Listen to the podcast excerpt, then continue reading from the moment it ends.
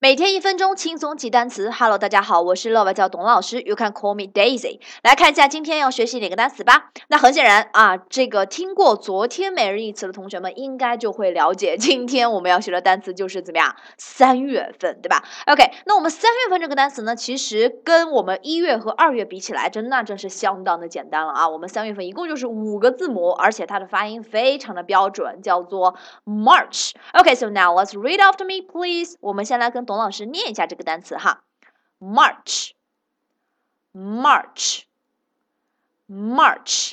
OK，March 这个单词五个字母分别怎么拼出来呢？首先第一个字母很显然是 M，对吧？嗯嗯，M。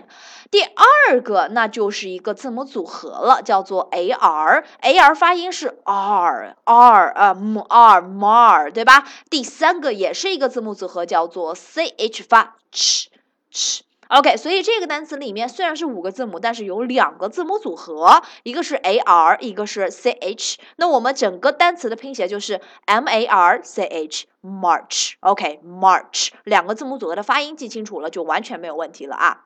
OK，so now let's read again。我们再来念一遍这个单词 March。Okay, March means the third month of a year，一年当中的第三个月，对吧？Okay, so now let's make a sentence about March。我们来造一个句子。